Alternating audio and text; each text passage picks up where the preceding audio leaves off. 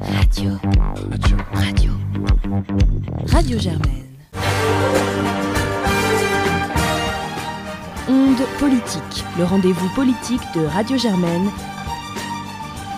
Bonjour à toutes et à tous dans ce premier épisode spécial, nous allons interroger les représentantes et représentants des différents syndicats de Sciences Po. Et pour ce premier entretien, nous avons le plaisir d'accueillir Hugo Jean, vice-président de l'UNEF Sciences Po, avec qui nous allons parler des sujets aussi divers que le tout nouveau président, euh, tout nouveau directeur de Sciences Po, la santé mentale des étudiants, de l'image de Sciences Po et de l'actualité politique récente dans l'école. Bonjour Hugo. Bonjour, merci de votre invitation. Et pour commencer cette émission, nous allons revenir sur la principale information à Sciences Po, de ces derniers jours. Euh, et cette information, c'est la probable nomination de Mathias Vichra à la tête de Sciences Po Paris. Mathias Vichra, qui était d'ailleurs membre de l'UNEF alors qu'il était étudiant. Alors, quelle est votre réaction par rapport à cette nomination?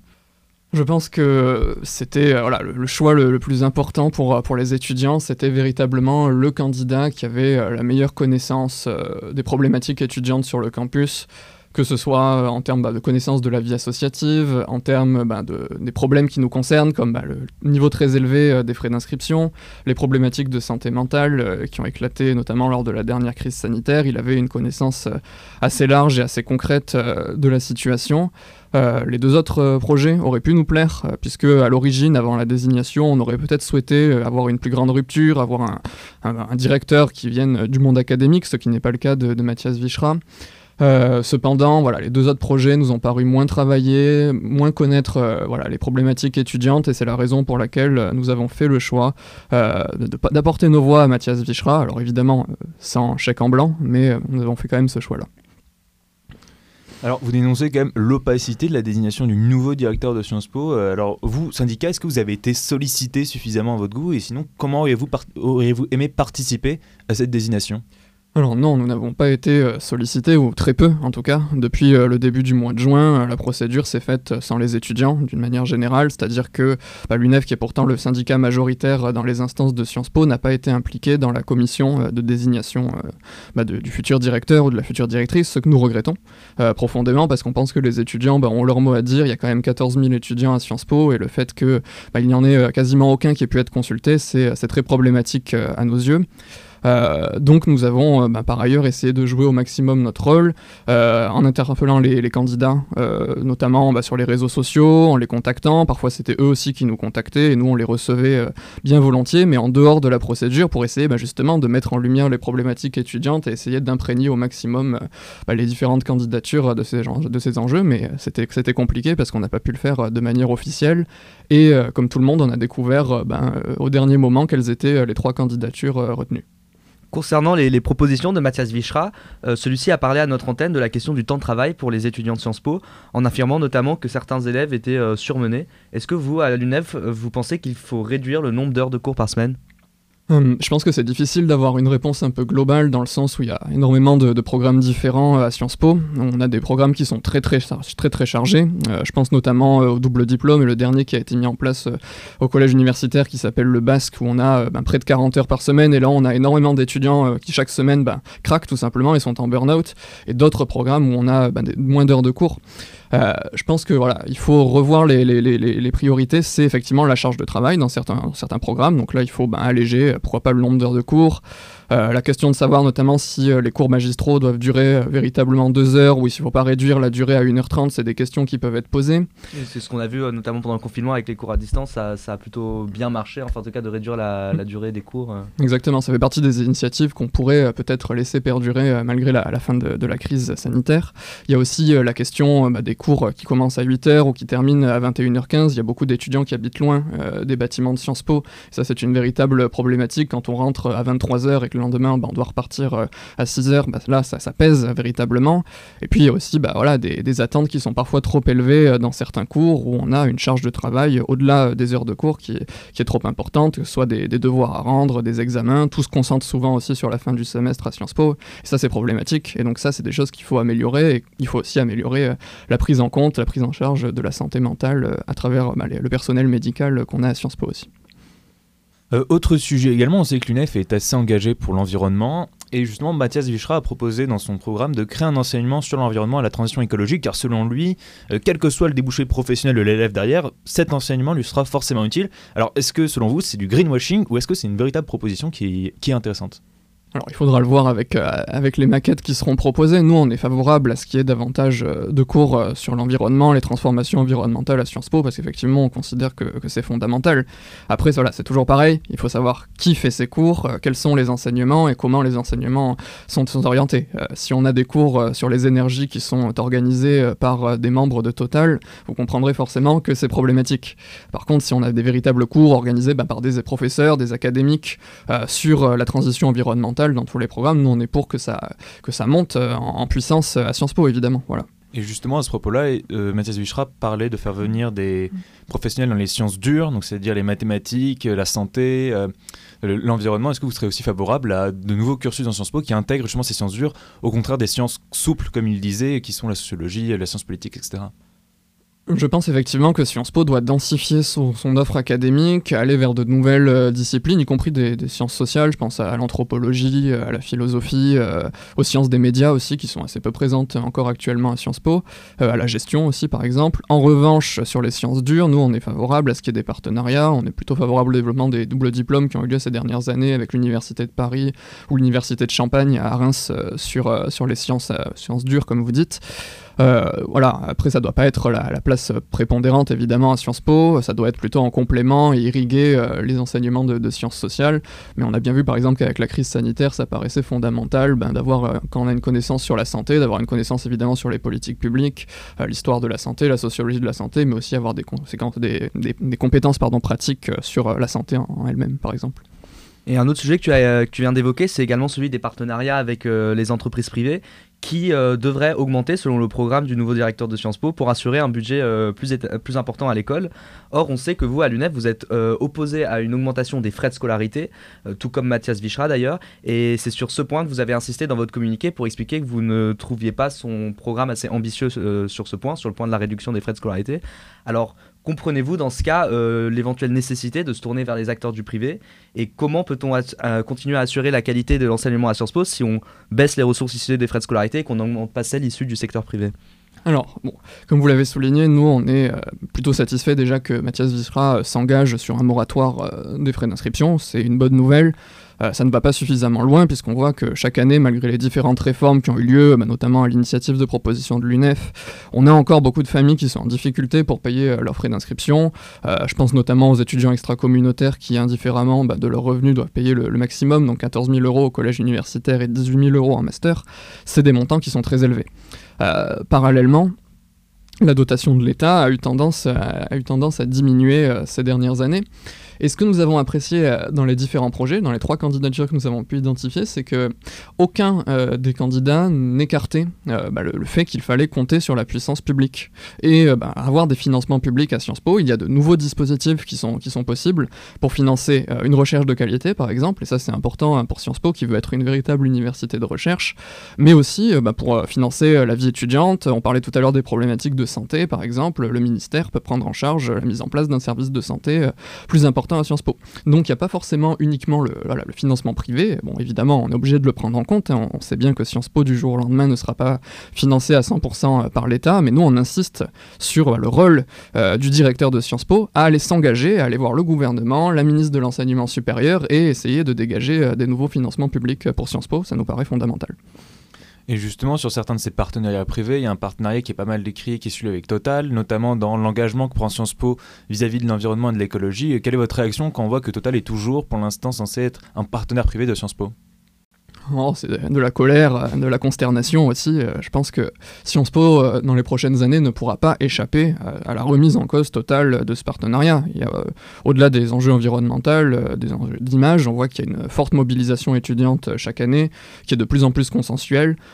les professeurs aussi, de plus en plus, bah, remettent en question ce partenariat. Et encore une fois, c'est pas simplement un partenariat financier, il y a aussi des enjeux derrière de bah, liberté académique. Est-ce que Total a accès euh, au contenu des enseignements? Ça, c'est des questions bah, auxquelles on aimerait pouvoir répondre. Et en fait, il y a une telle opacité actuellement dans le mécénat à Sciences Po que là, pareil, les étudiants sont écartés des processus et on n'a aucun contrôle sur l'argent que donne Total et tous les autres mécènes euh, d'une manière générale. Et ça, voilà, on, le remet fortement en question. Donc, euh, je pense que le futur directeur ne pourra pas échapper tôt ou tard à une remise en cause de ce partenariat avec Total parce que bah, on ne peut plus tolérer ça l'heure actuelle quand on veut, par ailleurs, bah, mettre en priorité les questions environnementales à Sciences Po, comme c'était indiqué euh, dans son programme. Et un autre point d'exigence que vous avez à l'égard du nouveau directeur de Sciences Po, que vous avez souligné dans votre communiqué de mercredi dernier, du, 10 novembre, concerne la lutte contre les discriminations. Qu'auriez-vous souhaité voir dans un programme plus ambitieux éventuellement d'un candidat à la présidence sur ce point? Peut-être euh, une plus grande prise en compte euh, des préconisations du rapport Hervieux-Léger. Alors, tous les candidats, évidemment, mais c'était un petit peu obligatoire. On dit euh, qu'ils les mettraient en, œuvre. Bon, mais voilà, on attend maintenant des, actes, des actes concrets, un calendrier, un échéancier précis, voilà, quelque chose d'un peu plus tangible et, d'une manière plus générale, des actions fortes sur tous les autres types de discrimination parce que bah voilà, Sciences Po a beaucoup avancé sur les violences euh, sexistes et sexuelles, bon, peut-être un petit peu contrainte aussi forcément, hein, on va pas se mentir, mais euh, pour les autres discriminations, comme dans le reste de l'enseignement supérieur, on n'a quasiment aucun dispositif de signalement pour les actes de racisme, les actes d'homophobie, d'antisémitisme. On a, on, a, on a rien du tout. Et donc ça, c'est des choses sur lesquelles bah, le, futur directeur devra avancer en priorité, mettre en place des dispositifs de signalement peut-être similaire à ce qui a été fait d'ailleurs euh, pour les violences sexistes et sexuelles, euh, et aussi prévoir bah, tout un plan, un plan d'action euh, à la fois bah, pour, pour les cas qui vont se passer à Sciences Po, pour les cas qui vont se passer en marge de Sciences Po, par exemple dans les événements associatifs ou festifs, et aussi bah, voilà, s'assurer qu'il y a des véritables poursuites, véritable ouverture d'enquête dès lors qu'on a des faits, des faits solides, ce qui n'était pas du tout le cas actuellement.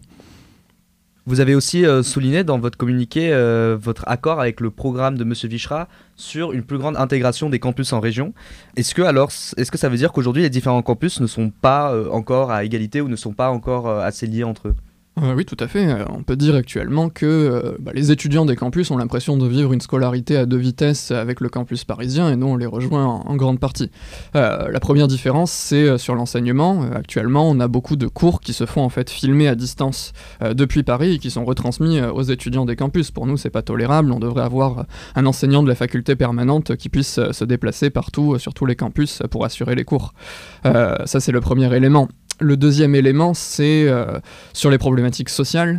Euh, on voit bien que les campus actuellement sont sous-dotés en personnel par rapport à Paris, euh, dans l'encadrement pédagogique, euh, dans l'accès à la restauration universitaire à des tarifs réduits, dans l'accès bah, au, au, personnel de santé, voilà, dans, l'encadrement du parcours civique également, on rencontre beaucoup de difficultés sur certains campus, donc il y a une claire sous-dotation et sous-prise en compte actuellement des, des, campus en région. Donc il y a quelques années, Sciences Po en fait a fait le choix, avec raison, de développer des campus en région, mais ensuite les moyens n'ont pas suivi. Et du coup, il y a cette impression légitime pour les étudiants bah, de ne pas être intégrés suffisamment et d'avoir une scolarité à deux vitesses. Et ça, ça fait partie d'un chantier aussi sur bah, lequel devra s'atteler euh, Mathias Vichra.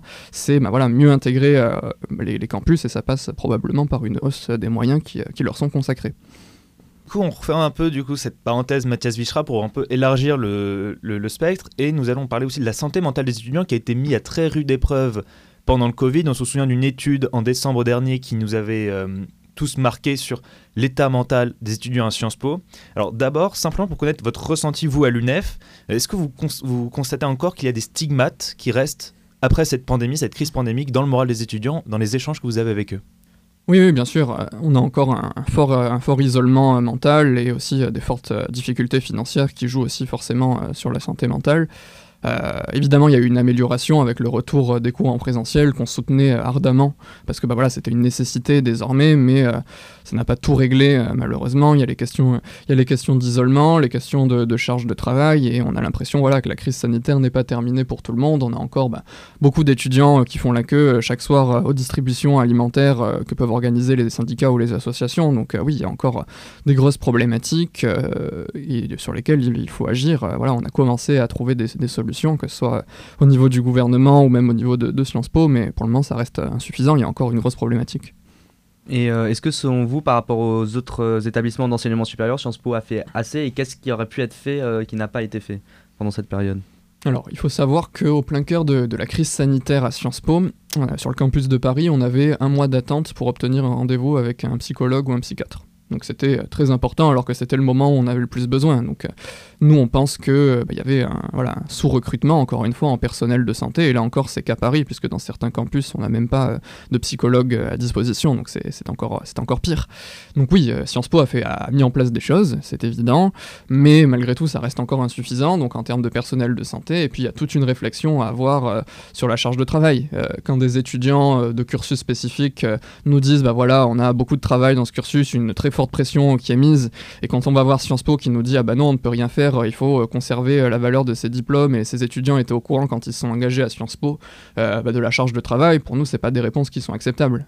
il faudrait des aménagements évidemment concrets parce que bah, là on ne parle pas simplement de caprices d'étudiants mais de vraies situations de détresse. Et quand la détresse bah, atteint toute une promotion, il faut se poser des questions. Il y a eu aussi des aides qui ont été développées spécifiquement lors de la pandémie par l'État, qui sont plus ou moins retirées aujourd'hui. On pense au repas à 1 euro au Crous. Euh, est-ce que vous, vous défendez un maintien du repas à 1 euro au Crous et des autres mesures qui ont été mises dans l'urgence de la pandémie parce qu'elles vous sembleraient nécessaires aujourd'hui? Tout à fait, oui. D'ailleurs, on avait lancé, euh, bah, dès que le repas à 1 euro a été supprimé au cœur de l'été, d'ailleurs, Madame Vidal n'a pas choisi le moment par hasard quand tout le monde était en vacances, euh, on avait lancé une pétition qui actuellement a recueilli euh, plus de 35 000 signatures au niveau national, ce qui prouve qu'il y a une attente pour établir ce repas à 1 euro. Nous, ce qu'on remarque, c'est que bah, voilà, la crise économique n'est pas terminée, elle est encore euh, bah, au cœur des préoccupations des étudiants. Je parlais tout à l'heure des distributions alimentaires, bah, on le mesure malheureusement grâce à ça, et puis aussi euh, tout simplement parce que actuellement on a un système de bourse qui est obsolète euh, en France, où on a trop peu d'étudiants qui sont concernés par les bourses, et aussi les montants des bourses qui sont trop faibles, qui sont largement en dessous du seuil de pauvreté, donc on n'arrive pas, à, pas à vivre même avec une bourse. Donc ça, c'est des enjeux véritablement sur lesquels on se positionne, maintien des aides exceptionnelles qui devraient être en réalité des tarifs euh, normaux. Euh, ça, c'était la première chose. Et aussi, ben, réforme totale du système de bourse. Euh, c'est quelque chose de très important parce que, ben, voilà, on a des montants et des niveaux de bourse qui, qui ne sont encore, encore une fois trop faibles. Et donc, sur ça, on entend se positionner. On a continué le combat. Donc, on a fait une pétition, on a fait plusieurs manifestations. Il y aura une nouvelle date nationale de mobilisation le 2 décembre à laquelle ben, on appelle les étudiants à participer dans toute la France. Et surtout, pour la première fois de l'histoire, les étudiants vont être consultés une fois partout en France pour les élections du CRUS. Euh, du, 2 euh, au, euh, non, du 6 au 10 décembre prochain. pardon. Et là, on entend aussi en faire un référendum national pour interpeller la ministre. Plus d'étudiants vont voter pour nous, plus ça voudra dire, bah voilà, il y a un problème, il faut lutter contre la précarité étudiante, rétablir le repas à 1 euro et réformer le système de bourse. On va passer à un sujet qui est de toute actualité en cette pré-campagne présidentielle. Il s'agit bien sûr de l'actualité politique récente sur le campus de, de Sciences Po Paris. Lors des dernières initiatives étudiantes, vous vous êtes associé à Solidaire pour vous opposer à la venue de deux nouvelles associations politiques, à savoir le Printemps républicain et Génération Z.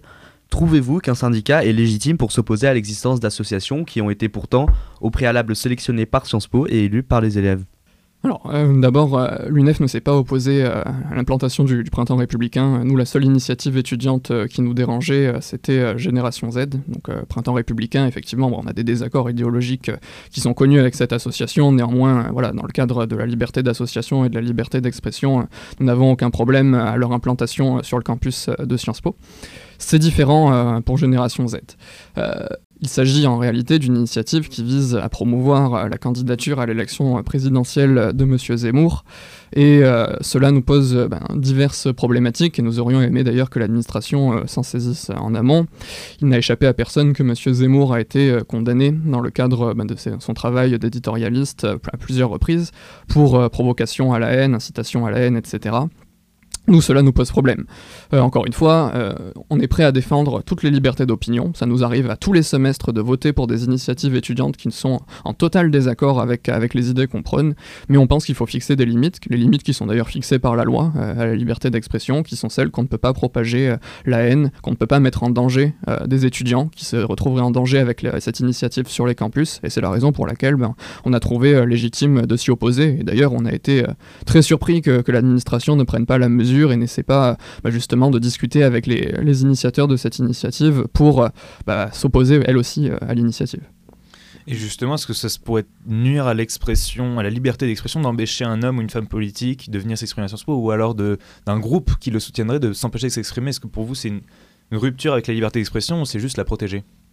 Oui, vous l'avez dit, c'est la protéger, euh, dans le sens où, encore une fois, euh, véritablement, tous les candidats à l'élection présidentielle passeront euh, probablement euh, par Sciences Po. Et, c'est très bien, il faut, il faut faire vivre le, débat d'idées. Et nous, on y participera, on essaiera d'interpeller euh, les, candidats à l'élection présidentielle sur les questions d'enseignement supérieur d'ailleurs.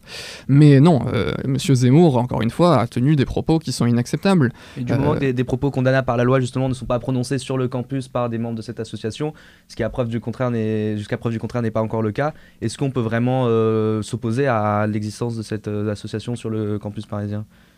Oui, je pense, dans le sens où euh, cette installation ne se fait pas dans le cadre d'un débat contradictoire. C'est la véritable promotion euh, des idées de la candidature de M. Zemmour, et on n'est pas dans le débat d'idées, dans le débat d'opinion. On sait, euh, très bien quelles sont les idées de M. Zemmour, et si elles sont promues à Sciences Po, il n'y aura, pas, les limites, et on aura forcément des débordements, et c'est pas seulement des débordements qui peuvent être verbaux, encore une fois, j'insiste, c'est des débordements qui peuvent mettre en danger véritablement des étudiants bah, qui, se qui se sentiraient menacés par, par l'existence de cette association à Sciences Po, et c'est aussi notre rôle, justement, de veiller à ce que tout le monde puisse euh, trouver un cadre serein et épanouissant à Sciences Po.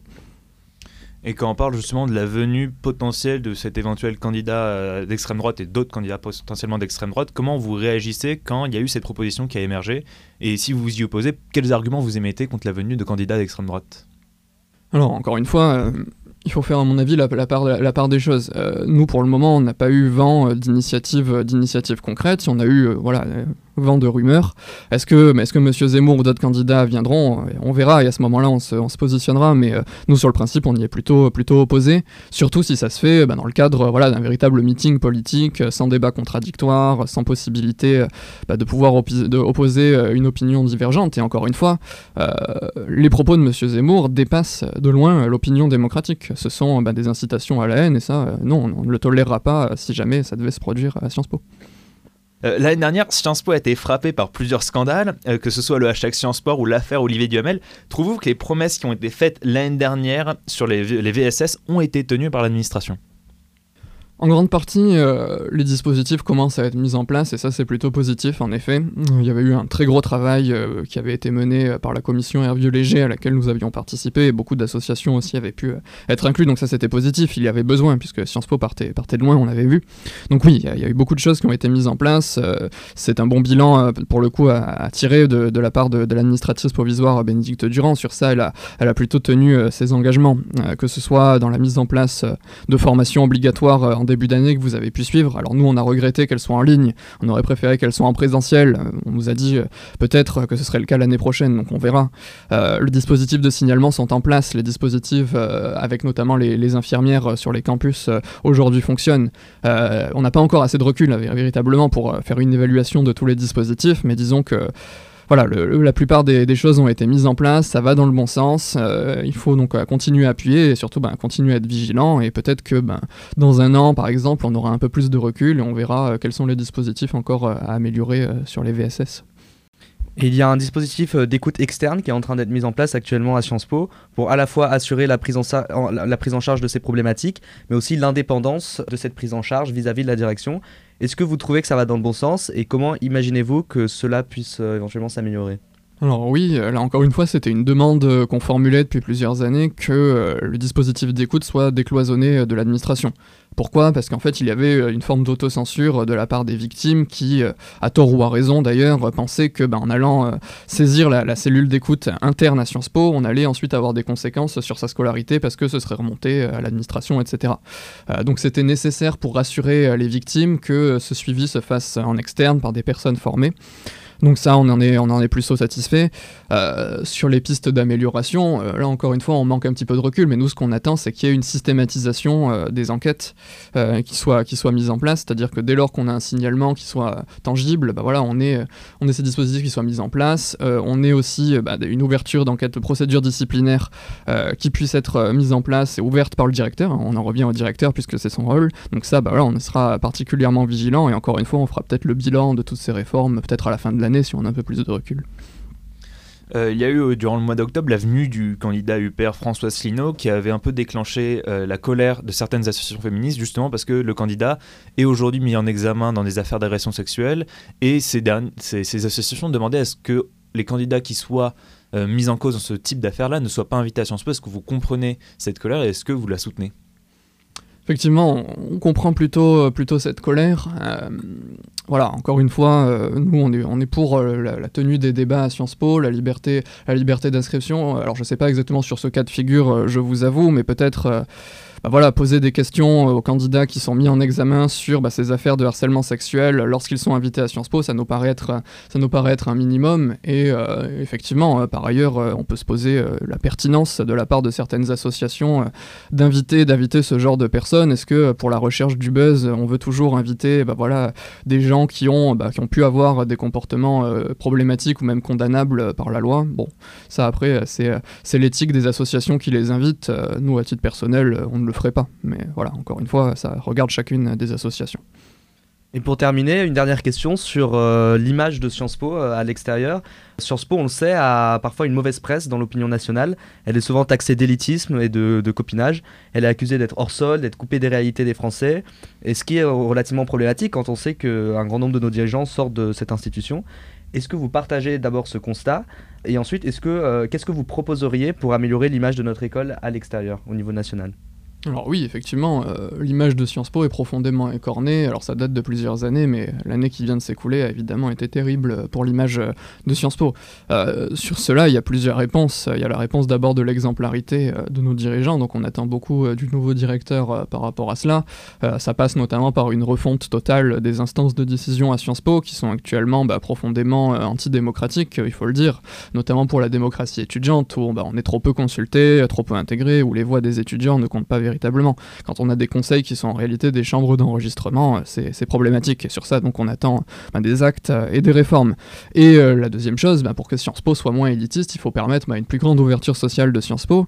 Il y a des objectifs qui ont été fixés, 30% de boursiers après la réforme des admissions. on attend que ces objectifs soient tenus. Pour le moment, ce n'est pas le cas. ça va passer notamment par une réforme du système des frais d'inscription, comme je le disais tout à l'heure, pour qu'il soit moins élevé, que ce soit pas un système d'autocensure pour les étudiants les plus modestes et euh, d'une manière générale, bah voilà, une, remise en place bah, d'une sélection moins accrue à l'entrée de Sciences Po pour permettre bah, une plus grande ouverture sociale, aller chercher euh, des lycéens euh, dans toute la France, pas seulement en Ile-de-France, poursuivre le déploiement des CEP. Et, voilà, et c'est aussi en cela qu'on résoudra ce, ce problème d'image pour Sciences Po, en étant nous-mêmes dans nos procédures de recrutement et dans nos procédures de sélection moins élitistes. Merci Hugo. Mais merci à vous.